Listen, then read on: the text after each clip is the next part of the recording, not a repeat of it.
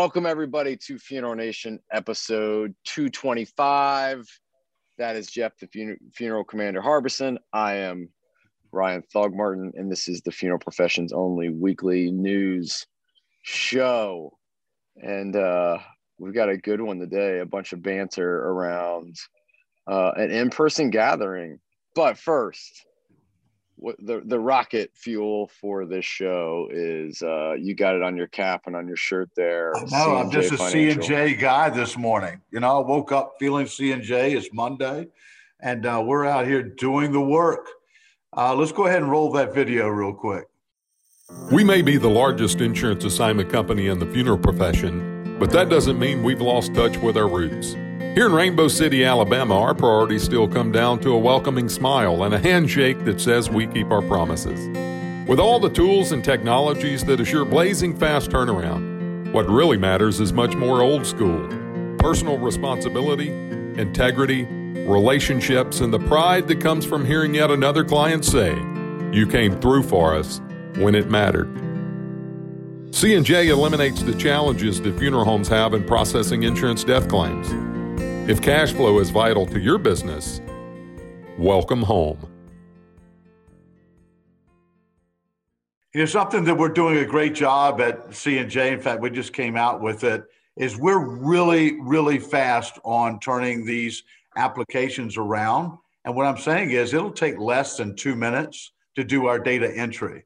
So uh, let's talk about that one on one a little later. But let's go on with the show. So last week we went to the Supplier Invitational uh, here in our background in Phoenix, Scottsdale area, where there was probably 50 to 60 suppliers, vendors, uh, professionals that gathered. And the tone of the meeting was what we, we believe meetings should be about. There was no presentation we all talked amongst ourselves uh, with each other, and uh, there were some great conversations going on. What was your perspective? Yeah.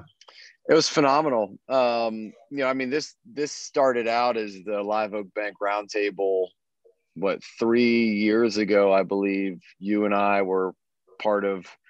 I think 10 or 15 companies that were like the inaugural roundtable, and it's evolved now to this supplier invitational because what's more from that roundtable was it wasn't the presentations that were most valuable. It wasn't the dinners.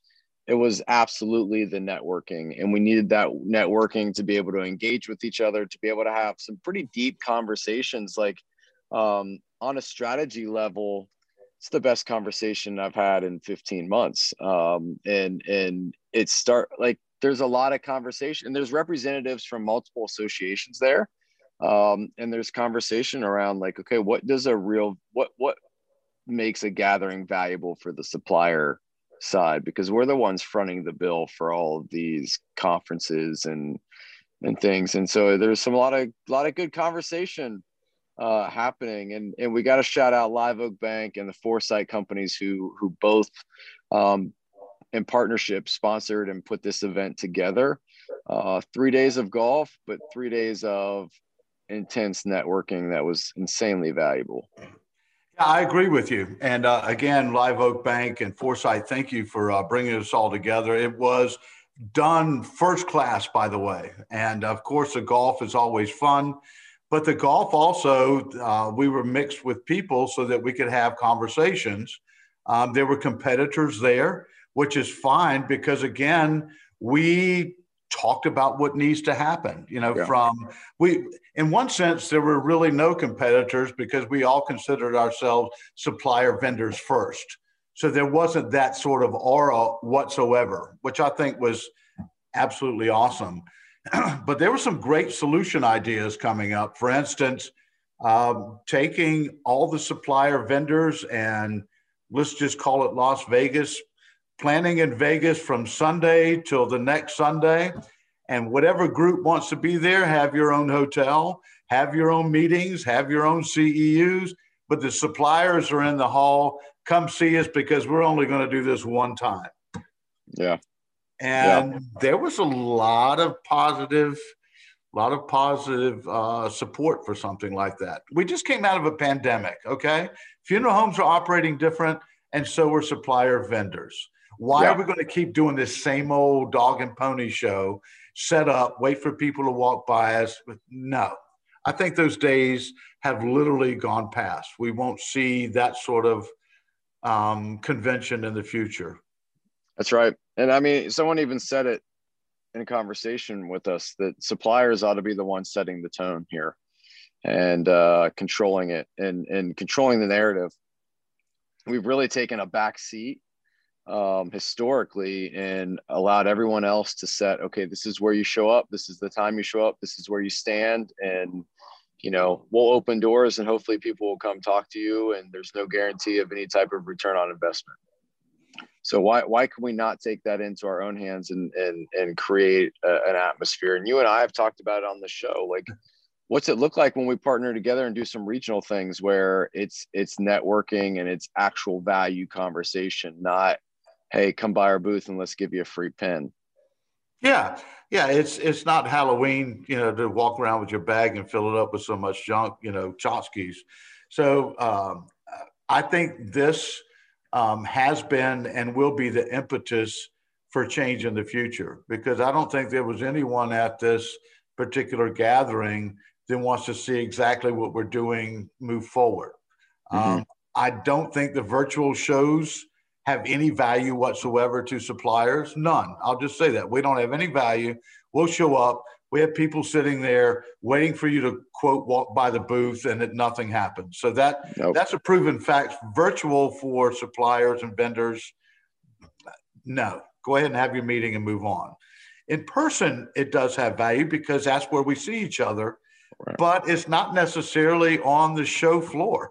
It's actually more where uh, we're together at a cocktail party or some having a cigar. More conversation comes out of that than it does just standing there waiting for you to come by and get your free pen or stress ball.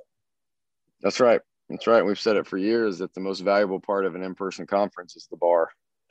And it's where the networking happens, it's where the truth happens, and it's where the conversation happens. And as we're in the midst of a massive amount of change in this profession, we can't continue down the same path on the supplier side. We've got to do things differently um, because suppliers have been affected by the pandemic just as everybody else has been affected by the pandemic. And you and I have said it again the ones that, you know, the suppliers that have been set up and controlled their own narrative from the get go and created their own network and their own email lists and their own social media channels where they have an audience to communicate have thrived through this entire thing because the conversation never stopped.